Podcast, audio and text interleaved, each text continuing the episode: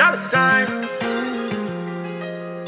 My nigga Mozzy, won't you help me out? Gangland, I'm in love with a dilly. Barely clinging to life as he suffers severely. Either love me or fear me. You Welcome, welcome, welcome. I want to welcome you to yet another episode of the Unpopular Podcast. It's your boy Jalen, and you know, watching DeAndre Hopkins make that catch on Sunday, it's kind of it, it was it was joyous at the moment. For people that didn't watch, DeAndre Hopkins probably made the catch of the year. Uh, the Bills marched down the field, and Stefon Diggs thought he scored the game-winning touch. Hell, almost everybody in the in the whole arena thought, or whole stadium thought that Stefon Diggs scored the game-winning touchdown.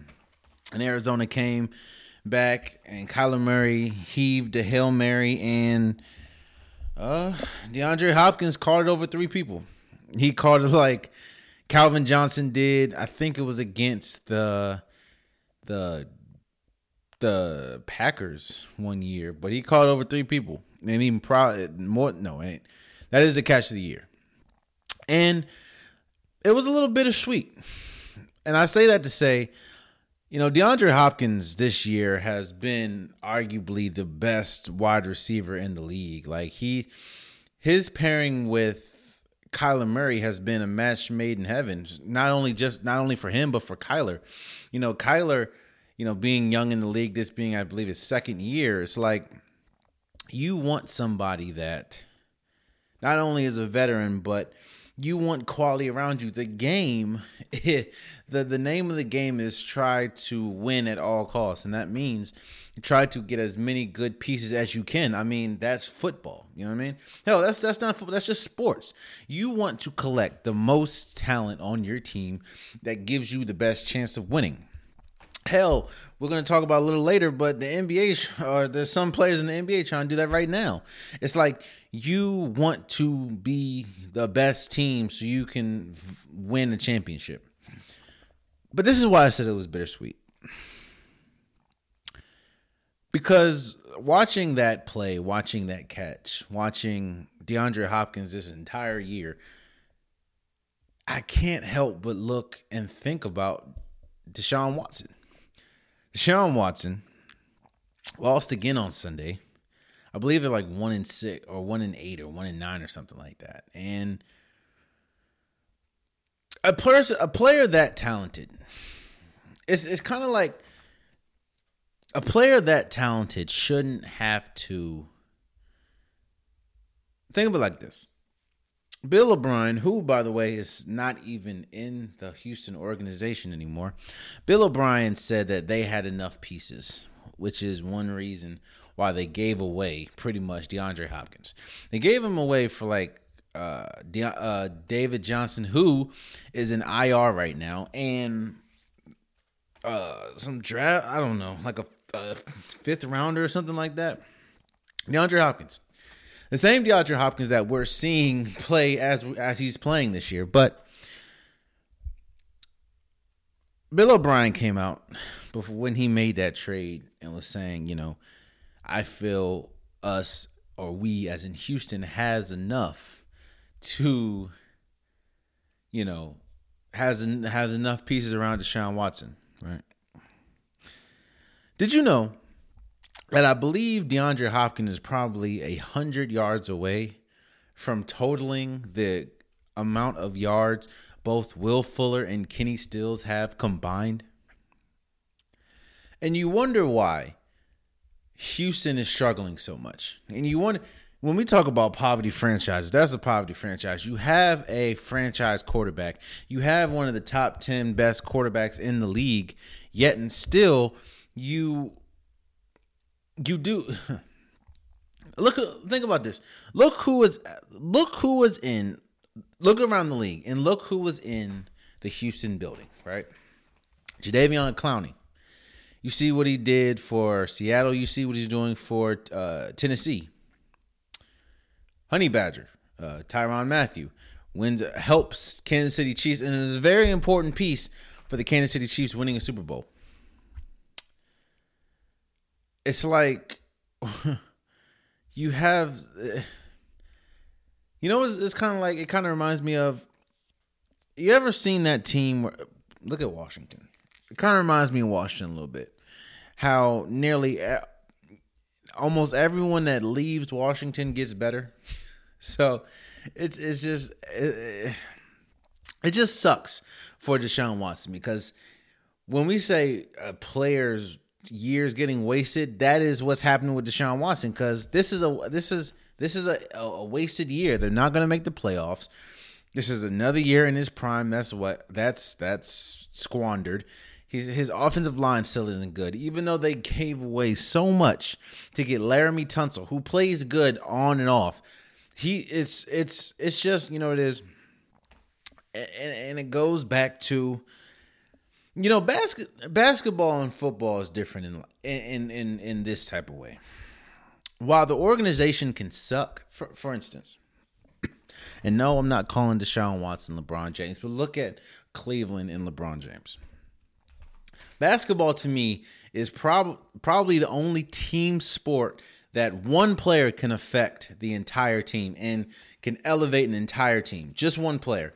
Hell, we see what what you know Steph Curry did when he got to Golden State. We see what LeBron James did when he got to the league. Hell, that 2007 team or 2017 Cleveland team that went to the championship had what Boobie Gibson, uh, Big Z. Like he, none of them players should have even.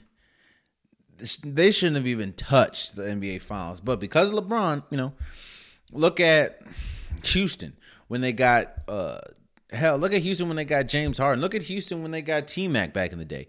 Look at uh, look at OKC or Seattle when they got Kevin Durant. It's like basketball is the only team sport to me where one player can truly have an effect on the entire organization. The NFL is different and football is different because you can have a player like Deshaun Watson, you can have a player like Aaron Rodgers, you can have a player like I don't know uh, Patrick Mahomes, but if if if there's nothing around him, and that's because of the organization, then it's you're gonna struggle. So again, Deshaun Watson, I'm saying all this to say, bro. I feel bad for Deshaun Watson because when you can clearly look at this team or look at the Houston team and see that it's not him. It's not the you thought Kenny Still, even though nobody in the world would have pegged Kenny Stills as a number one option, but you have Kenny Stills or Will Fuller as a number one option. You had Kenny Stills, you had Will Fuller, that didn't work. David Johnson, who you traded uh, to you traded DeAndre Hopkins for, he hasn't really worked. It's like it's like every outside of Deshaun Watson, every time you swing the golf ball, you miss or swing for the golf ball, you miss. And it's just like I said, shouts out to DeAndre Hopkins for continuing to dominate, continuing to be one of the best wide receivers in the league. Shouts out to uh, the Cardinals for knowing how to use him and having a quarterback that, or let me not say having a quarterback, an organization that understands what they have and using them to perfection. And just I feel bad for Deshaun, man, because a player like that's what happened with Andrew Luck. The only difference is Andrew Luck kept getting injured. That's what's happening with uh, countless players, man. The, it's it's all, and I said this before. It's all about fit, man. If you don't have, or if you're not putting your putting your players in the best position to win, it's like, what are you really doing? Wasting time. And it's it's tough when you waste talent against i mean in the nfl because that is one of the most if not the most brutal sport in the league. It's like you, you the when i say waste the years it's not like basketball man. Basketball yeah you can still shoot when you're 42 43 but football man you're getting pounded bro. So it's oh man i just i again it just it just sucks when I when I see a talent like Deshaun Watson, and I've talked about this before, but that catch really symbolized so much in this whole situation. It symbolized how great DeAndre Hopkins is and and how much of a perfect fit it is for Arizona. It symbolized just how important how important uh knowing what you have really is. It symbolized just how much Deshaun Watson doesn't have and had. And it also symbolizes, you know, the or uh, an organization can really ruin a career. And I believe that a, a person as great as Deshaun Watson should have a lot more than what one yeah, one I think playoff win. So, and they're not even going to touch the playoffs. Not to mention, you have J.J. Watt, bro. Like it's. Let me move on. Excuse me. Let me move on. So, what I'm seeing from a lot of people is they want to be critical when they want to be critical, but they it's like they'll be critical in some situations, but they won't be critical in others. For instance, the game we saw Sunday night between the New England Patriots and the Baltimore Ravens. Cam Newton and the Patriots uh, pulled up the up, pulled the upset in a monsoon, by the way, and beat Lamar Jackson. I, I don't remember the score. I think it was like I don't remember the score, but they beat Lamar. In fact, I can look it up. but and here's why I said that a lot of people want to be critical in some situations and don't want to be critical in others. What did we see? Uh, the score actually was 23 to 17, but what did we see on Sunday or Sunday night? We saw Lamar Jackson pass the ball really well. We saw Lamar Jackson decision making outside of one bad pass to Hollywood Brown.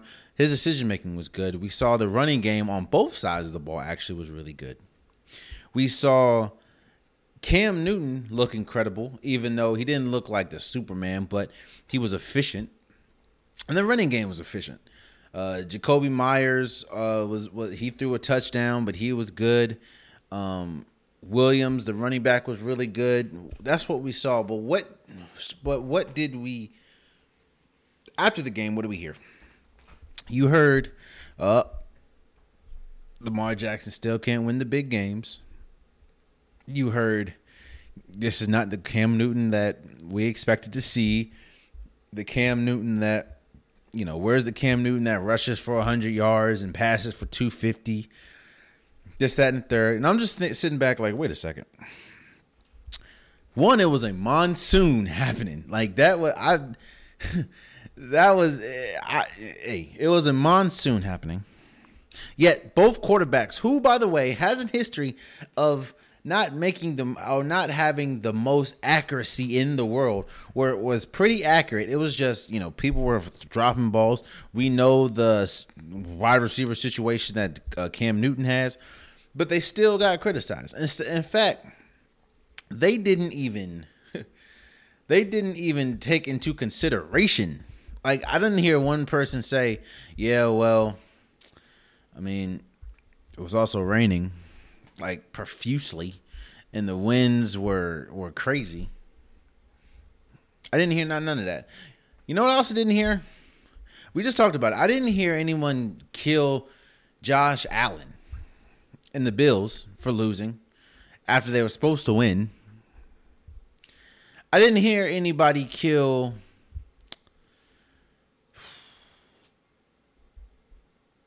who I didn't hear anybody kill uh uh, I didn't hear anybody kill uh, Justin Herbert, who yet again lost while having uh while having a lead to Tua Tagovailoa in the Dolphins.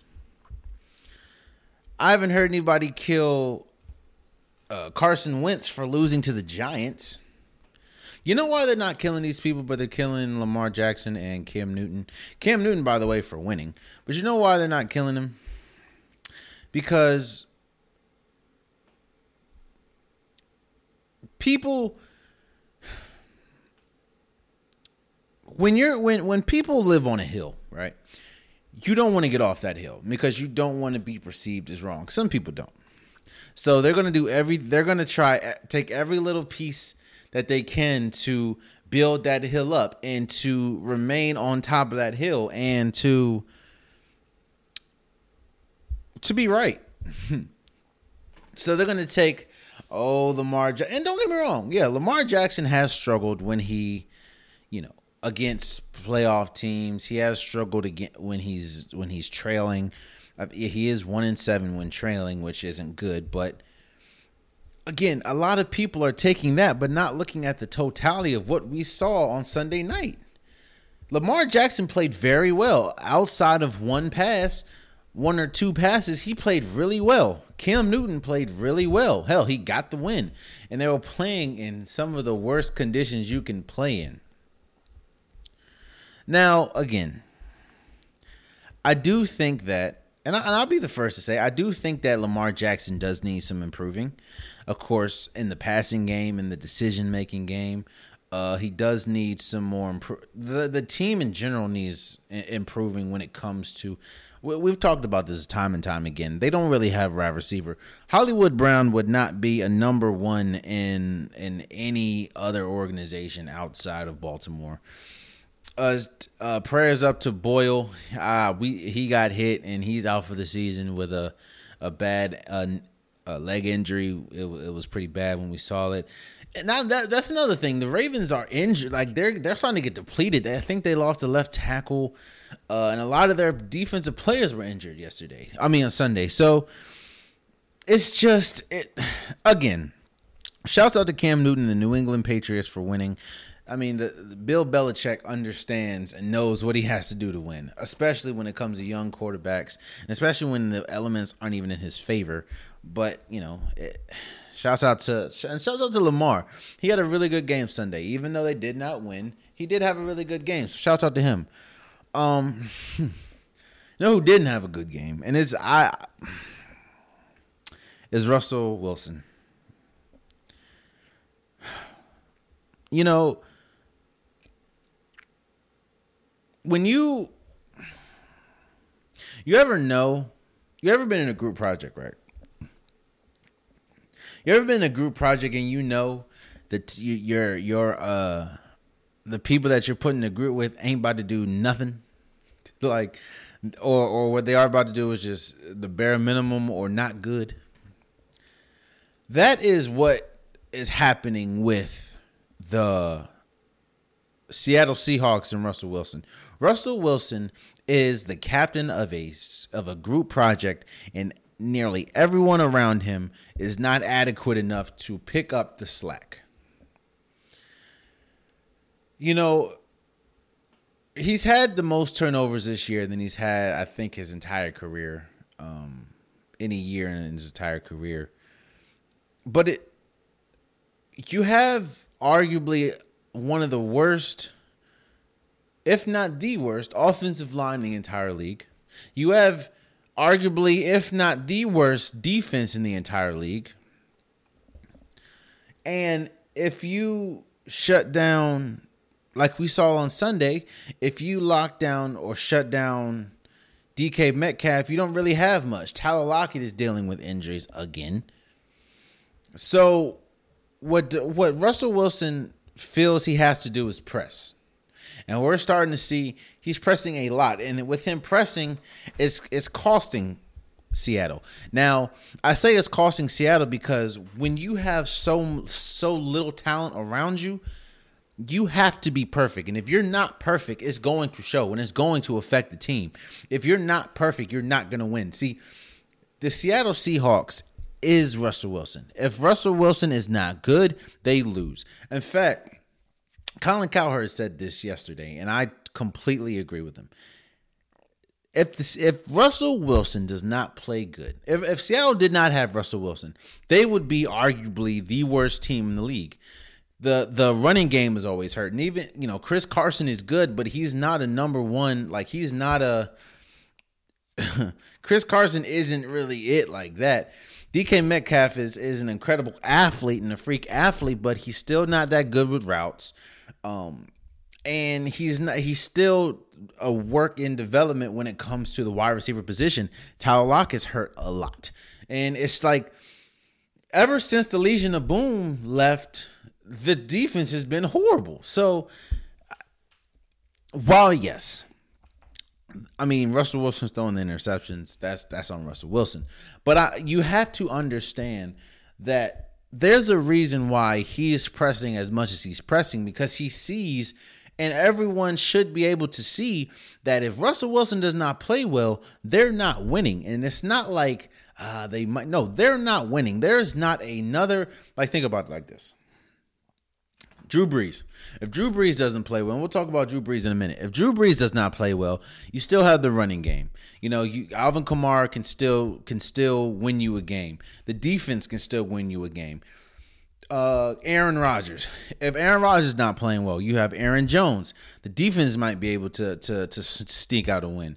Hell, look at Patrick Mahomes. If Patrick Mahomes doesn't do well, you still have t- you still have the running game. You have Shady McCoy now. You have uh, Clyde Edwards-Helaire. You have the defense that's in, that's improved. You have Tyreek Hill, and you could do some jet sweeps and stuff. You don't have. They don't have to be great.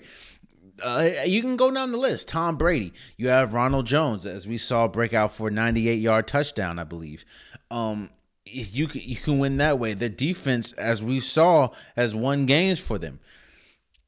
Russell Wilson, what happens if Russell Wilson's out? The run game is not good enough to win it. In fact, I I implore you, I put money you cannot tell me who is the starting running back right now. the running game isn't good. The defense, like I said, is god awful.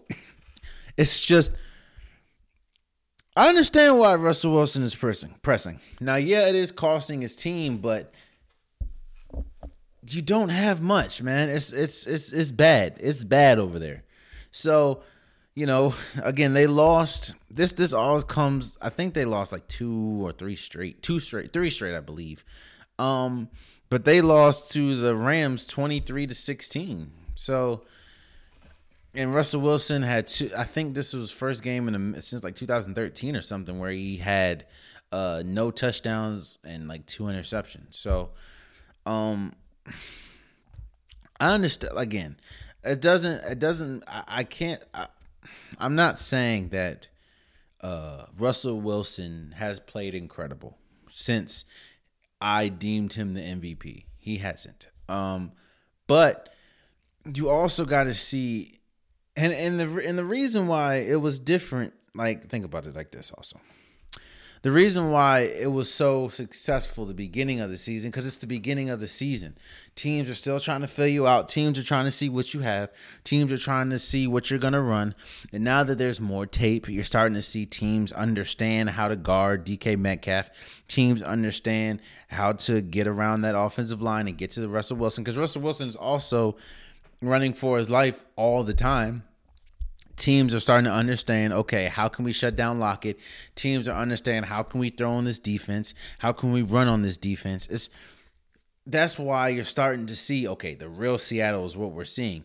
Uh, that's why i was a little skeptical and picking them as a super bowl contender because if russell wilson doesn't play with and don't get me wrong russell wilson is still incredible russell wilson is still one of the best quarterbacks in the league but if he doesn't play well they don't have anything so Oh yeah, that's that's that man. Um, moving forward. So here's why Drew Brees' injury is to me a blessing in disguise. So Blue, Drew Brees, he got hit pretty hard on Sunday, and he has multiple rib fractures and a collapsed lung. Now, when I say blessing in disguise, I'm not saying it's good that Drew Brees got hurt. That's not what I'm saying. And I'm also not saying that I'm I hope for Drew Brees to get hurt. I hope Drew Brees comes back healthy. Hope Drew Brees comes back better than ever. I hope Drew Brees comes back this, you know, the the the incredible quarterback Drew Brees we've seen. I hope that. I don't wish injury upon anybody. But here's why I said that it kind of can be a blessing in disguise.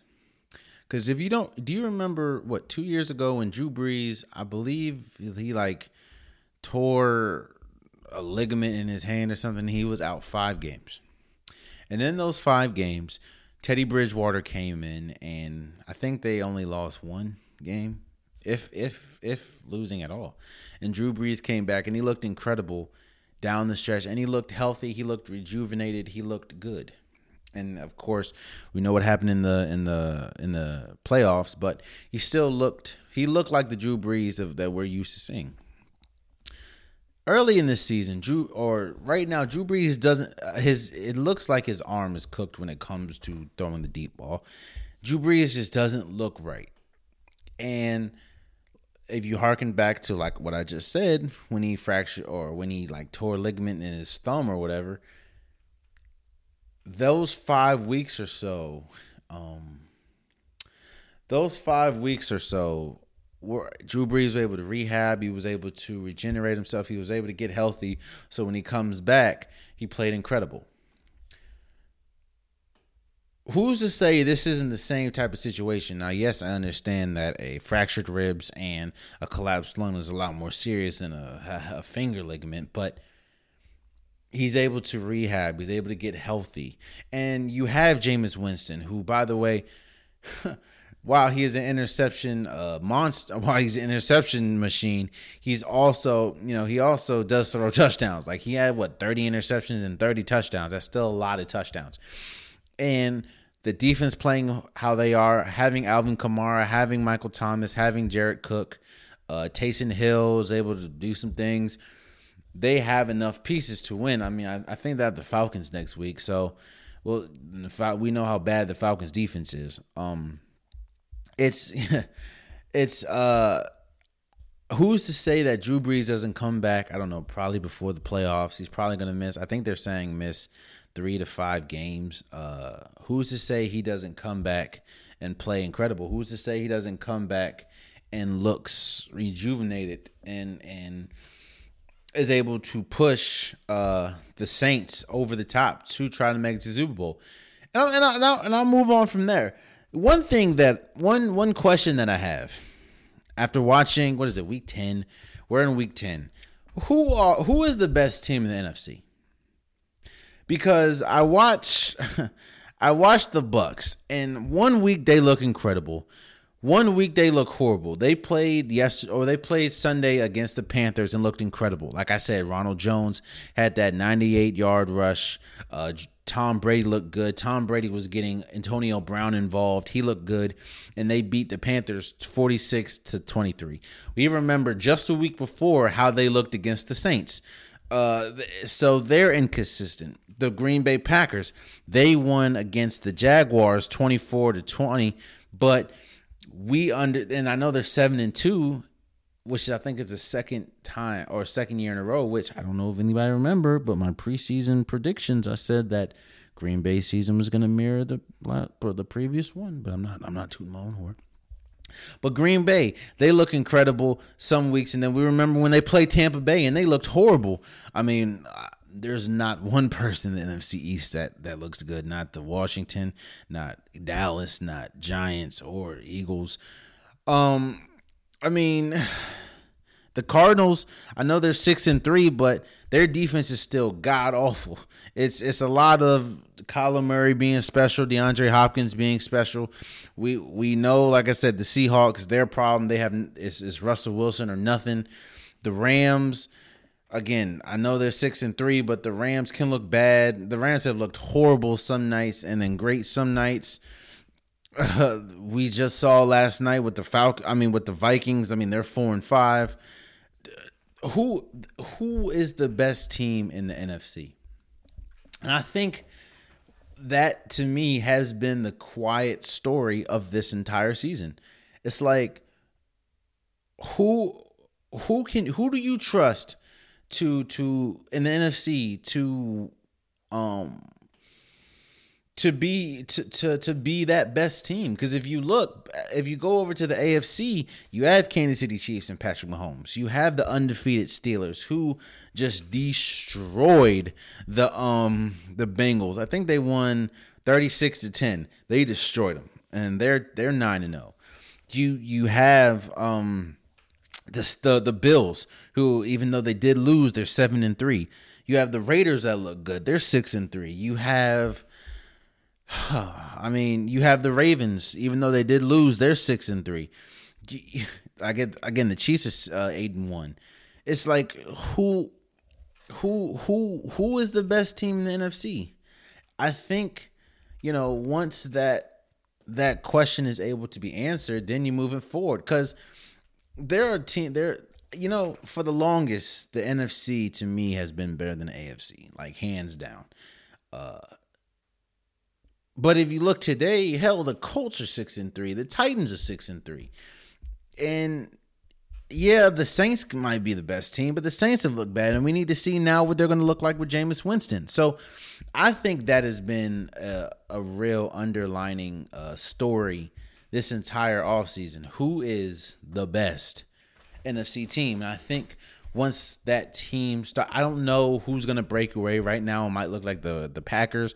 It could look like the Bucs. It could be the Saints. I don't know, but once there's some clarity in that, I think that it's going to be a lot easier when we start to determine, you know, who who is quote unquote Super Bowl contention or not. Because again, it's I'm not confident in saying anybody is the best team in the NFC right now. Seeing as what I've seen this entire season. And don't get wrong, I'm not saying that there aren't good teams. Like I said, you have a, a cluster of really good NFC teams, but it it's, it's I don't know, man. I don't, I don't know. I don't know. Um and before I move on, before I move on uh from in from football, I want to talk about something. So, Washington football team they did lose to the Detroit Pist or Detroit Pistons, Detroit Lions, uh, thirty to twenty seven. Alex Smith made an incredible com- or made a great comeback, but Matt Prater uh, hit a fifty nine yard field goal as time expired to win the game. I get it. You know, a lot of people ask or or question why majority of Bill Belichick assistants that get head coaching jobs, while it doesn't work out. And I'm going to focus on Matt Patricia because an article, a story came out this week saying, or last week, saying that Matt Patricia is pretty much not even a hot seat. His seat's pretty much burned. It's pretty much over with. They have a losing record since he's been there, and the Patriots way has not worked in Detroit. And we see we hear that a lot when we when when when it comes uh, to a lot of Bill Belichick's old assistants that don't work. The Patriots way didn't work. Well, here's the reason why it doesn't work because you're not the Patriots. and I say that to say the Patriots do something, or the Patriots organization does something that no organization does. No, and and and, and it's very tough. It's very tough because you see some of the best players to you see some of the best players it, it, it, it doesn't work for them what the what the patriots way is this you come in and it's not it's not going to be you. You're not going to be a superstar. Your numbers aren't going to be that incredible. It's more about the team and then instead of you. Hell, when you have Tom Brady, who is the goat of quarterbacks, getting yelled at constantly by your head coach, and he's cool with it, you're not going to see that too often. Hell, we've seen wide receivers get yelled at, and we've seen wide receivers not touch the ball. Hell, you remember what happened at the end of the Randy Moss years in in New England? A lot of times it's gonna it's not gonna work because you're not the Patriots. Matt, Matt, the the the Detroit Lions is not the Patriots. You don't have the defense like the Patriots. You don't have the court. Matt Stafford, as great as his arm is, Matt Stafford is not uh is not Tom Brady. Management is not the Krafts. Matt Patricia is not Bill Belichick. And players aren't don't buy players aren't one as good as the Patriots, but players don't buy into the Patriots way because it's tough to do. When you get when you have and, and I'm not saying that that uh I'm not saying that you always should, or I'm not saying you always shouldn't. But what I'm saying is when you have players that's making more than coaches, it's it's, it's kind of tough to to get them to buy into okay yeah i know you're making all this money but it's not it's not just you bro it's not you know it's the team it's not you that's why it hasn't worked because I know it's, it's, it sounds simple, but it's it's true. You're not the Patriots, and it's not. That's not just a.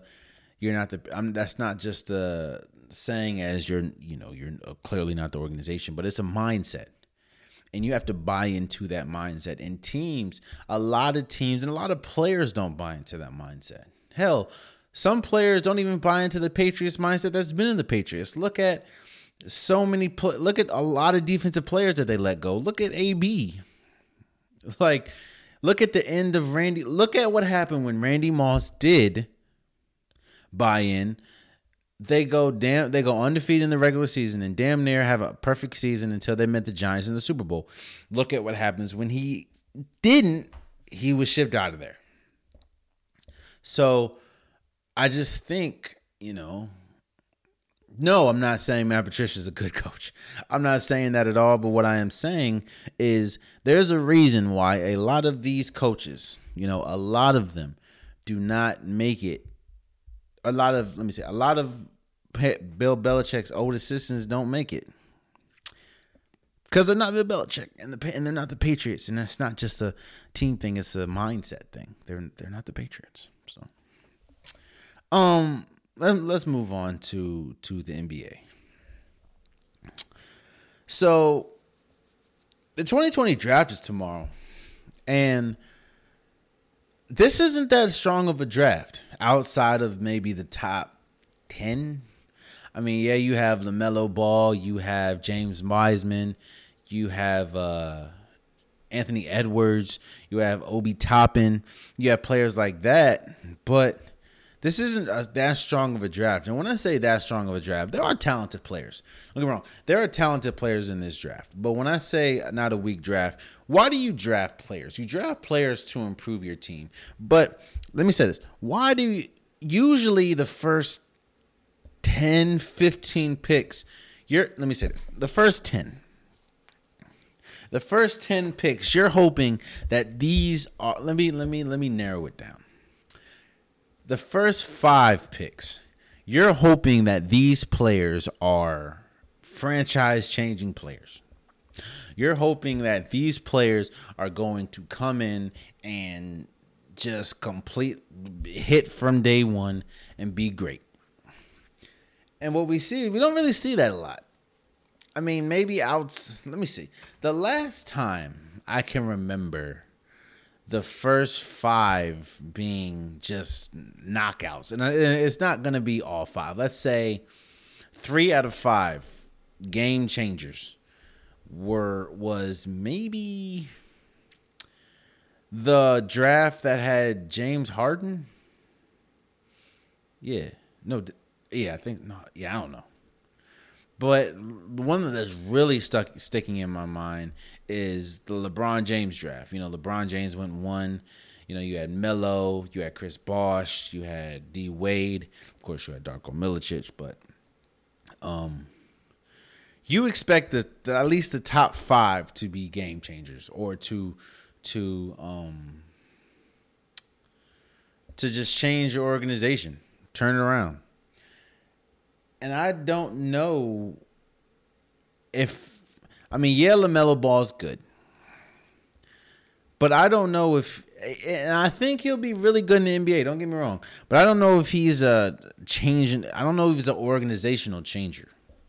I don't know if Anthony Edwards, how great as he is, I don't know if he's organizational changer. James Wiseman might be, but he needs to be in the right organization. Not to mention the way that the league is going and the style in the which the league is. I don't know how he's a more he's more of a traditional big man. I don't know exactly how much he'll be able to affect the team if he doesn't go to the right organization. Look at Obi Toppin. He's probably the 2020 version of of on uh, Amar'e Stoudemire, but he has trouble shooting the ball. So again, I don't know. Um, when I say this is a weak draft, yeah, there's incredible players, but I don't know how many game changers or how many franchise changers there are. But you know, the the the 2020 draft is tomorrow. Uh, free agency starts November 20th, um, and the season starts December 22nd. Uh, there's there not there's not going to be any All Star game. There will be an All Star break, but no All Star game uh, the season, the the stuff came out. Um, but what I really, what the big news I want to talk about is NBA trades start are, was a, starting yesterday. NBA trades were able to be fin- finalized and go through, and we've already seen two big ones. Late last night, we saw uh, Jrue Holiday getting traded to the Bucks, which to me is huge. Even though Jrue Holiday isn't a traditional point guard, and I think that the Bucks need more of a traditional point guard and need more of a player that can create his own shot. Jrue Holiday, one can create his own shot, and two, Jrue Holiday is such a great under underrated player. I think that he he's nothing but positive for um for the Bucks. And I do think I don't remember. I think he got like the Pelicans got a couple draft picks and a couple players. I mean, but Jrue Holiday is a really good player. And the Pelicans have been trying to get off of Jrue Holiday for a minute. Not because he's not a good player, but because they're trying to get that cap space so they can, you know, they they're they're they're pretty much in the middle of a rebuild mode. Um, let's see what they're gonna do if they're gonna keep Lonzo Ball.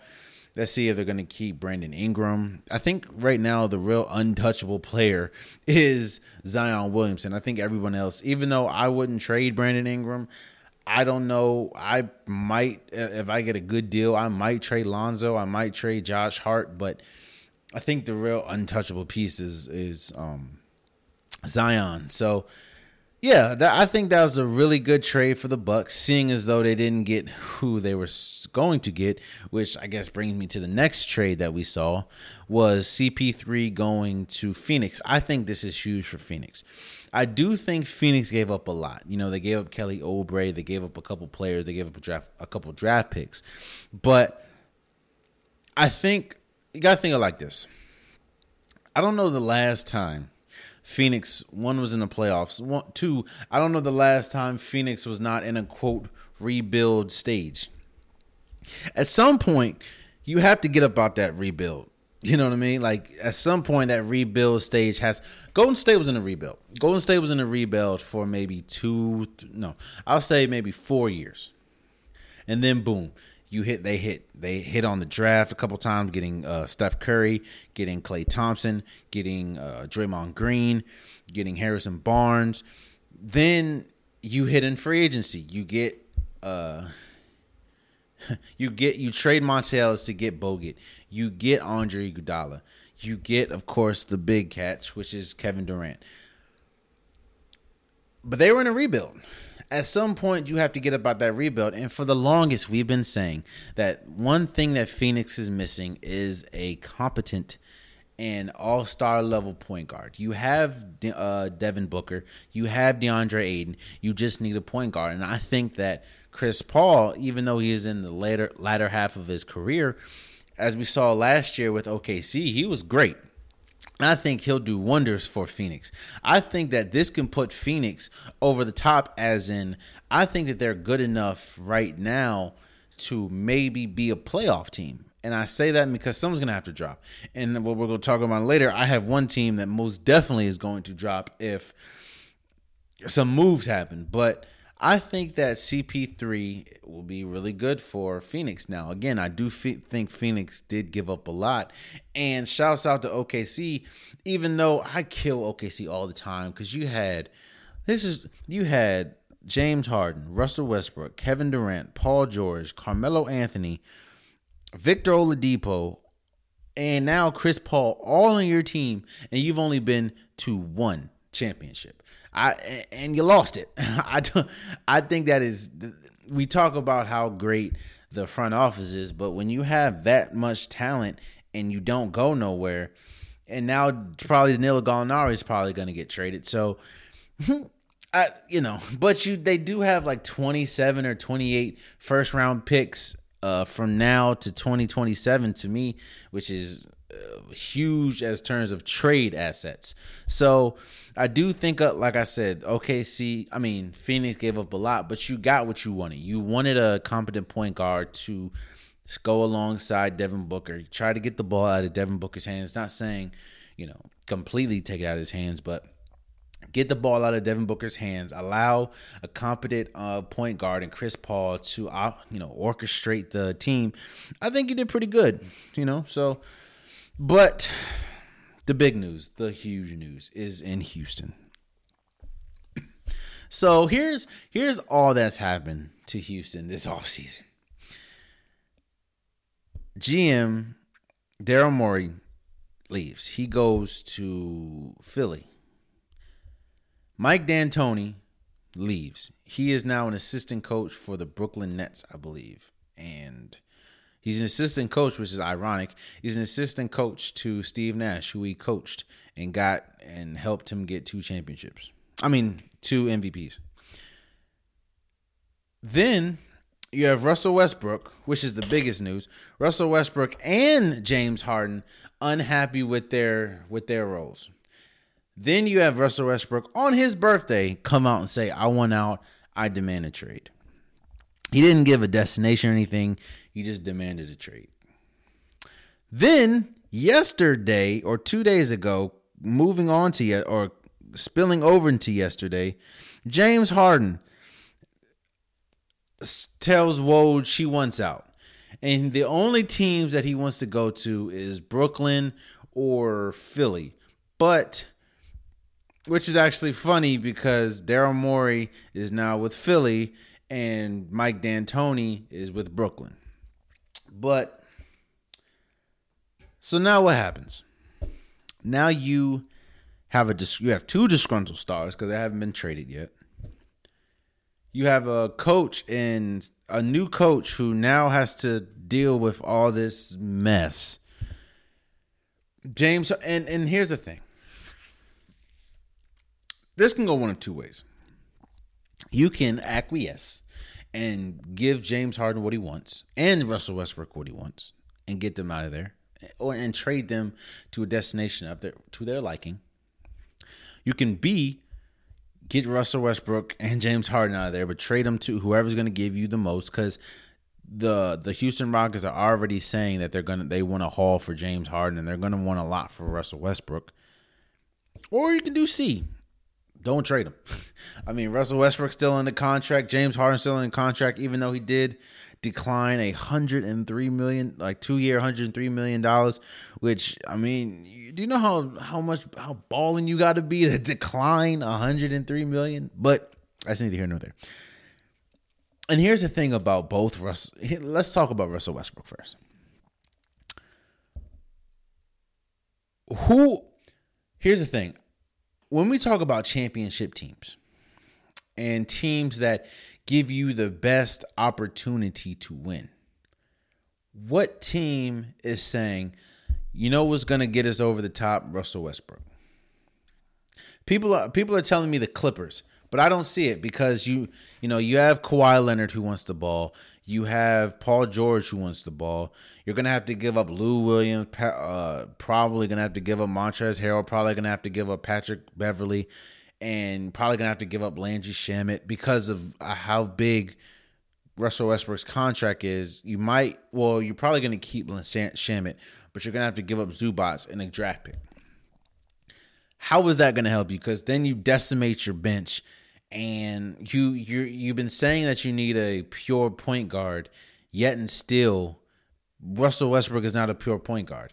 I there's reports coming out saying that Rondo is, you know, the the Clippers are interested in Rondo, and I think that would be more of a fit than Russell Westbrook. So the Clippers are out. Lakers one can't afford him because they're going to have to re up on Anthony Davis. Anthony Davis just declined his player option, expecting to get a bigger contract from the Lakers you you can't afford him, and I don't see that working with LeBron James, Russell Westbrook, because they both need the ball, and uh, and Anthony Davis, seeing as though Russell Westbrook can't shoot the ball, so he's gonna he's gonna do most of his work in the mid range and the paint, where Anthony Davis resides. So no, Golden State, no, like that's two point guards, one of which need, both of which need the ball, and you don't want Curry playing the two. Russell Westbrook can't shoot. Uh, you don't want to take the ball out of Curry's hands and Klay Thompson's hands. So no. Milwaukee, no, because him he him and Giannis pretty much play the same way. Philly, no, because you have James, you have uh, Ben Simmons who needs the ball, and you have uh, Joel Embiid. Who else? Who like who else?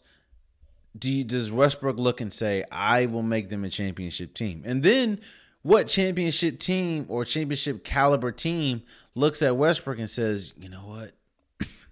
You're our missing piece."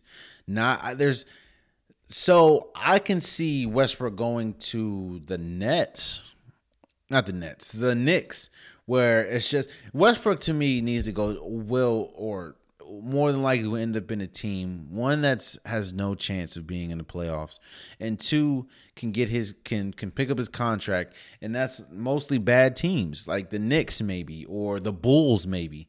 Like I, I don't see a market for Westbrook. Now no I'm not saying Westbrook's over with but I don't see a solid market for Russell Westbrook which is why it's it's a lot more baffling to me seeing as though I understand that you know you you want the ball in your hands. I understand, and this is this is the problem. This is the problem when it, you don't adapt.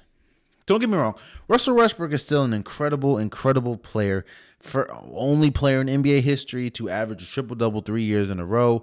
He's still an incredible player, but this is what adapting is.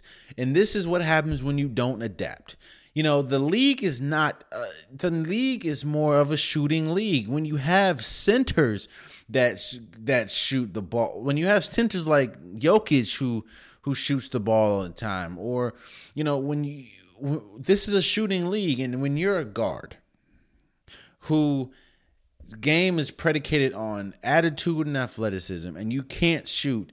When you get to situations like this and there are teams that could use you but we'll look back like, wait, do we really need Westbrook or like what do we really need? Think about it. A player with Westbrook's talent should not look at the market and don't doesn't see a or to me won't get a haul for a player as great as Russell Westbrook because of the way Russell Westbrook plays.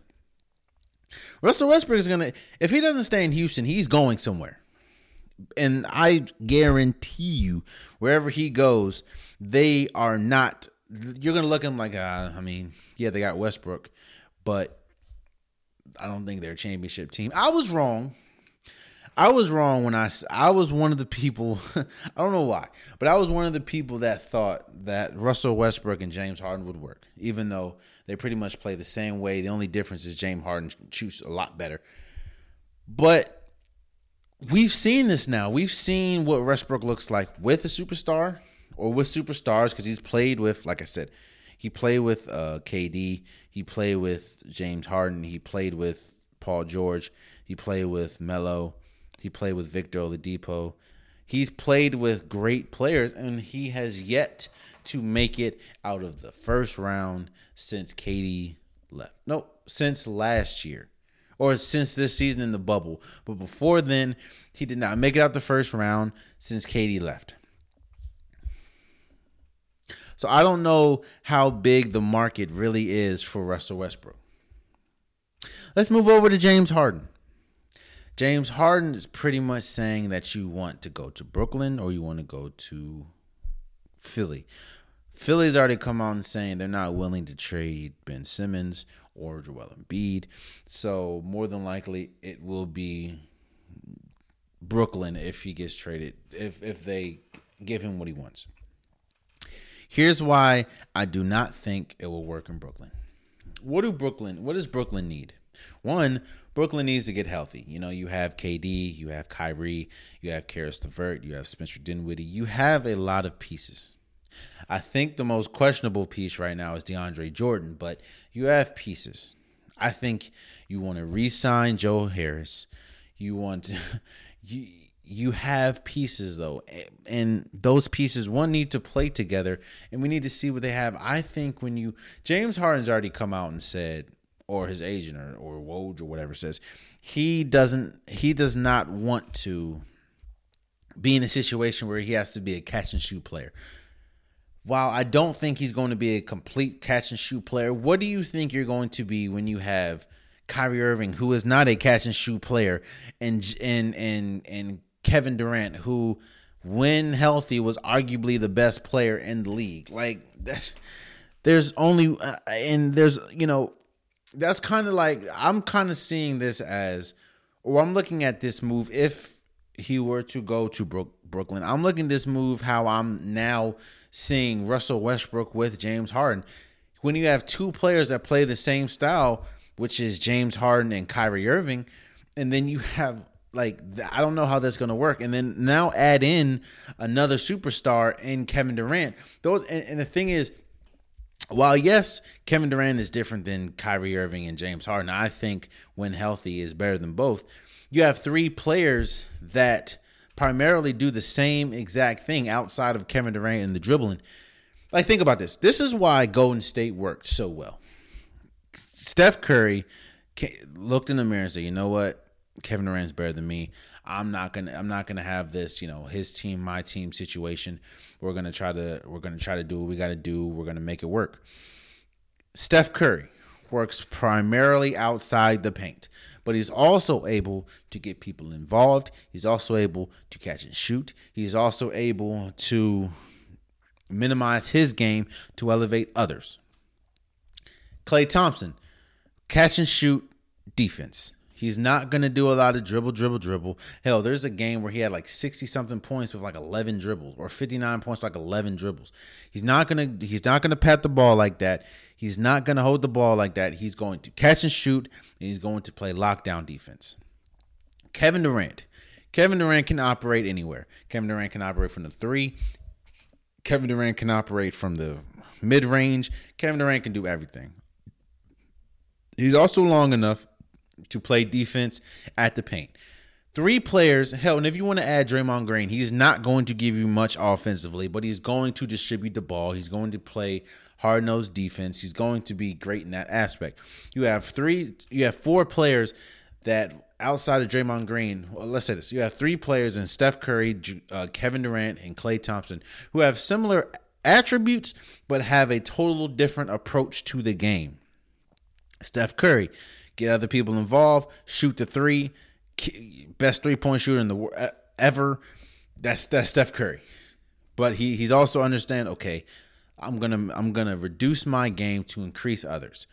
Klay Thompson, I'm just gonna catch and shoot, and I'm also gonna play lockdown defense. Kevin Durant, I can operate anywhere. While I'm not, while Steph Curry's a better shooter or better shooter than me from deep, I'm a better mid range shooter, and I know, and I'm still seven feet, and I can get to anywhere I want in the court, do what I got to do. When you look at Brooklyn with, with what is what is when let's look at Brooklyn with James Harden. You have Kyrie Irving, uh, one of the best shot creators, especially under the rim in NBA history uh, one of the best handles in NBA history, shoots a high volume of shots, is a great shooter. James Harden, one of the best shot creators in uh, NBA history, one of the best people to draw fouls, uh, one of the best handles in in NBA history. Shoots a high percentage or high volume. And we just talked about Kevin Durant. You have three people that do a majority of the same thing to me, Brooklyn is not going to work. And that's another that's another thing. When you're looking at championship teams, I kind of view James Harden kind of like I do Russell Westbrook in a sense of while I think James Harden is better than Westbrook, I I look at a championship team, I don't think James Harden and don't get me wrong, this is no indictment on James Harden. This is really no indictment on Russell Westbrook. This is just what I see. I don't see James Harden making, you know, putting I do see if Okay. Let's look at the teams. Again, I don't see James Harden um, working in in Milwaukee. I don't see James Harden working in Denver. I don't see James Harden working in uh, Los Angeles when it comes to uh, Clippers or the Lakers. I don't see James Harden working in Golden State. I don't see James Harden working. I don't know any of those teams. I don't. I don't see James Harden. Well, James Harden might work in Toronto. I can see James Harden working in Toronto. I can. I can see James Harden working in Miami. I can see James Harden working in Miami because you have Jimmy Butler, who's not more, not that much of a ball dominant, or not that much of a shot creator as much as James Harden is. He'll just have to play defense because that's more of a hard nosed team. I don't see. I could see James Harden working in uh, Boston I just don't know. Well, I don't think they have enough of that contract, but I think that could ultimately stunt the growth of uh, Jayson Tatum and Jaylen Brown.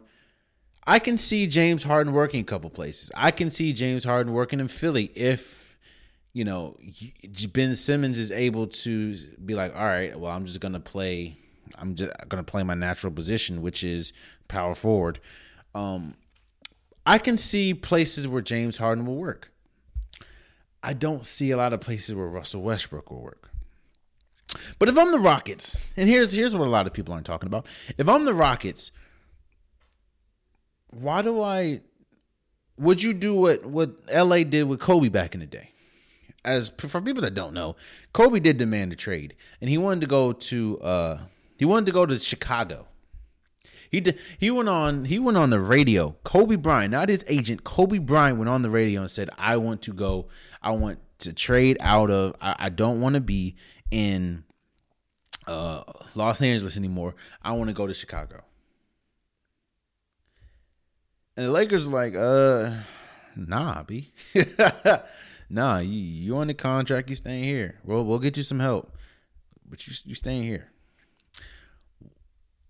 I don't see Houston doing that with Russell Westbrook, but what if Houston does what if Houston does that? What is stopping Houston from doing that with James Harden? James Harden's under contract. Now, of course, James Harden can walk in free agency, but you know,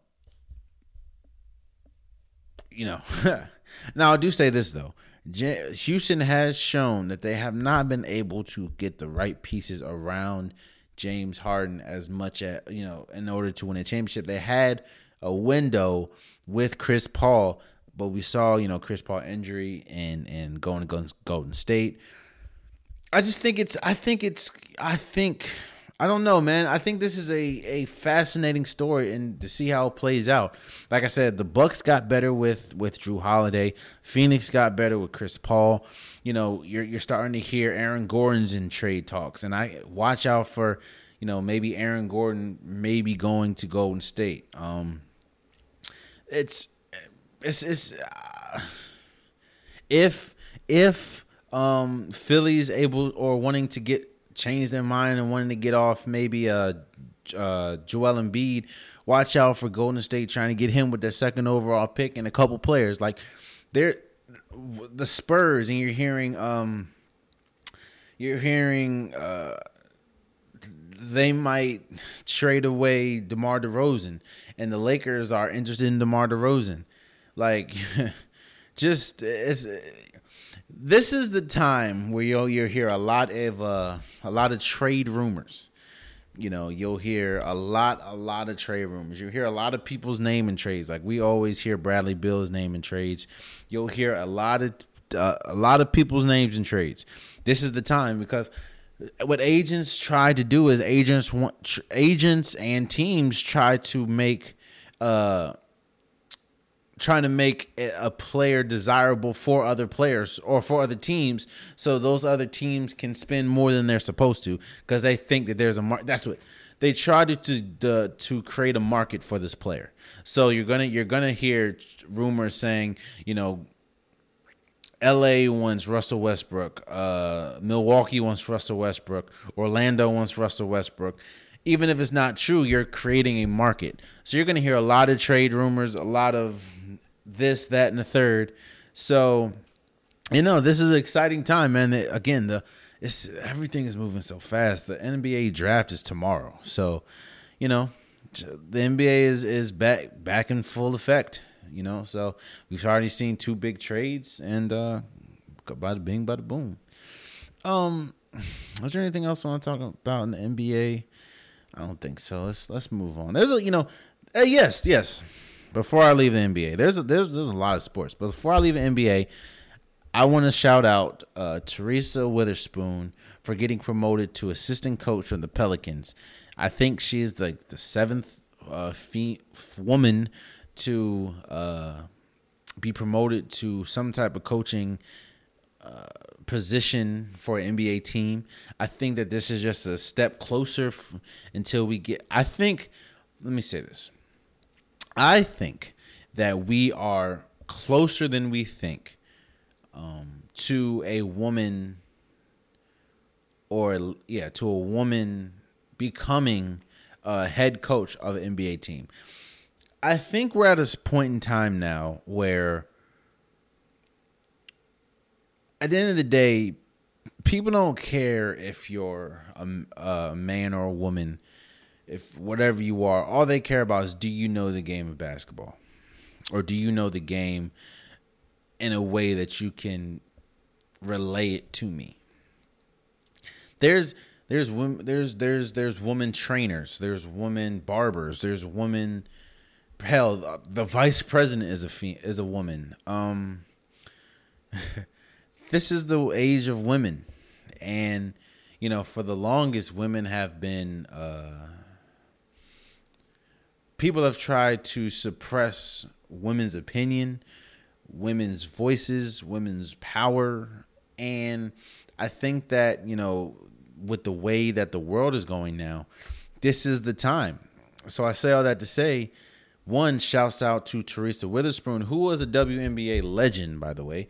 She again gets promoted to assistant coach for the Pelicans, and I am confident in saying that we will see a woman head coach of an NBA team sooner than later in the very near future.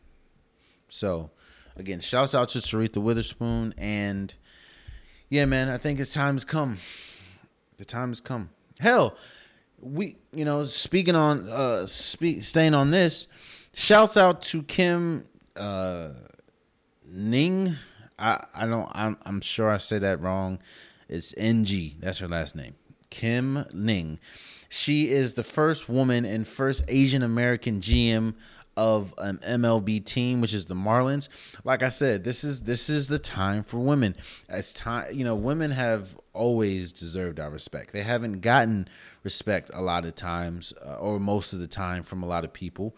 But you know, they they have been the backbone of America, man. They've been a backbone of families. They've been the backbone of of a lot of men and women's lives and it's it's time for I'm so glad that they're start they are starting to get recognized. So shouts out to Kim Ning uh, for again being the first woman and Asian American so it's not just a woman, but first Asian Amer- Asian to become the GM of an MLB team. MLB, by the way, who for the longest, even though you've had greats like uh, Jackie Robinson, you've had greats like Barry Bonds. It's been a majority Caucasian sport, Caucasian and and Philip uh, Hispanic sport. So to be a sport that's been historically Caucasian and Hispanic, to now have not only a woman as a GM but an Asian American, this is huge. So shouts out to the Marlins, shouts out to Derek Jeter and them. Shouts out to Kim Ning and shouts out to the MLB. This is this this is again the MLB it, organizations that you're starting to see are organizations that primarily haven't gotten it right. You're starting to see get right, like the MLB, a little bit of the NFL, even though the NFL is majority African American, and uh, who else? Oh, and NASCAR. You're starting to see see them at least try to get it right. So shouts out again to the Marlins. Shout out to Kim Ning. Uh, and shout out to the MLB. Uh, moving forward, South I mean, nothing really happened in college football outside of Michigan lost again, man. And and I don't the the door is starting to close hard like close the door the sun is starting to set for Jim Harbaugh in Michigan. The thing is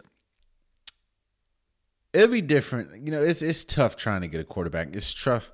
It's tough trying to make the right quarterback. But you know, the thing, the difference between NFL and college is college is huge on recruiting, and most of the t- players, as great as they are, as a lot of four and five star athletes that Michigan's using or Michigan has, they're just not working, and they just, I think it was Indiana, they got destroyed this weekend, and Michigan has a has had a false sense of belief that they're a top program, which I don't understand why, since they ain't really won in God knows how long. But a lot of people were able to forgive Jim Harbaugh, seeing as though yeah, you're not you're you're not able to beat the Ohio States, but you're still you know you're still finishing ten in ten in whatever, or nine eight or eight nine or ten win seasons.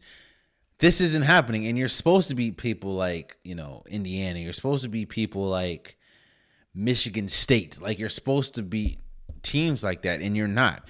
And while you're people are able to understand okay well yeah he he's he he he he still hasn't beat ohio state but um you know you, you're still finishing 10 wins in a bowl game uh, eight wins in a bowl game, nine wins in a bowl game. But you know, with COVID and everything, and then the players, these are the players that you recruited, as in Jim Harbaugh.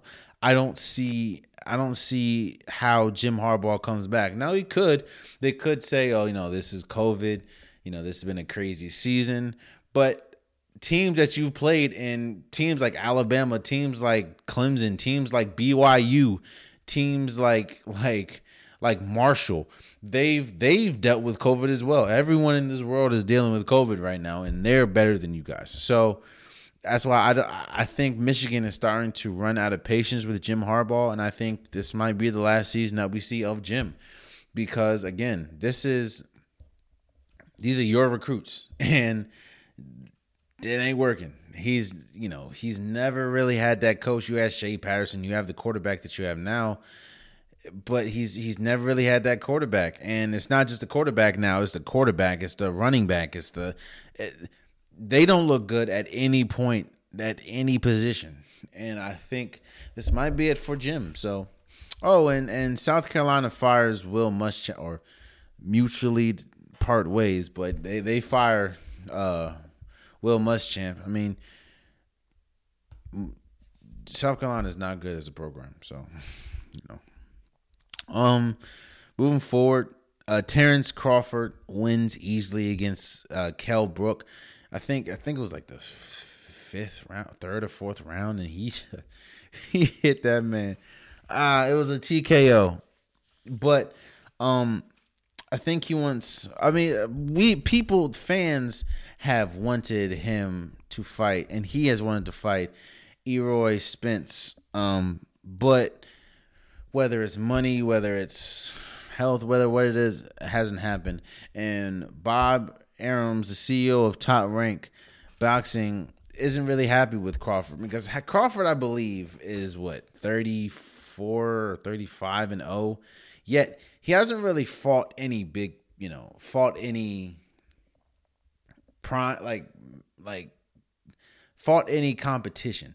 He didn't. He hasn't fought Manny Pacquiao. He hasn't fought uh Spence. He hasn't fought most of these player most of these fighters and he doesn't really promote either. And that that think that's what Bob Arum's uh biggest gripe was.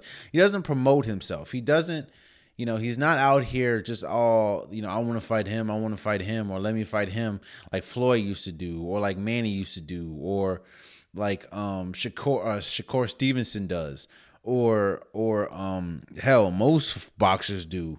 De La Hoya did. Like he doesn't do that. And while it's kind it's it's crazy, man. While he has a great record, a lot of people look at it like, well, who have you really beat? you haven't really beat anybody, man. And again, I shouts he he right now is the best pound per pound fighter, but you know, until one he's getting older, but until you really have that he has he doesn't have that signature win. Uh, a lot of people were saying that this Kell Brook match was just a, a money grab for him and a money grab for Brook. Brook looked huge, but you know you could tell quickly like he he doesn't really he didn't really match up with. I mean he's he's he's out of his prime, so which is that is Kell Brook. So you know until he really fights that until he has that signature win, Terrence Crawford is still arguably, you know, is still probably the best pound per pound fighter in boxing, but it's like it's still like eh, it's kind uh, like who who he really beat, you know what I mean? So, uh, lastly, lastly before we go, um, shouts out to Dustin Johnson for winning the Masters. I'm not gonna lie to y'all. I, I'm not. I don't know. I mean, I don't. I don't really watch tennis. I mean, I don't really watch golf unless it's Tiger, and I didn't even watch Tiger. I heard Tiger was just horrible. He shot like a ten or something, which is like historically bad. I I think. I don't know. I, I have no idea. Um, I just shouts out to Dustin Johnson. So for winning the Masters, kaboom! I think it was like his first one. So there you guys have it. Um, I appreciate you guys for listening. I appreciate you guys for watching. Uh, I love you guys, and uh, until next time, man, have a great, great week. Much love.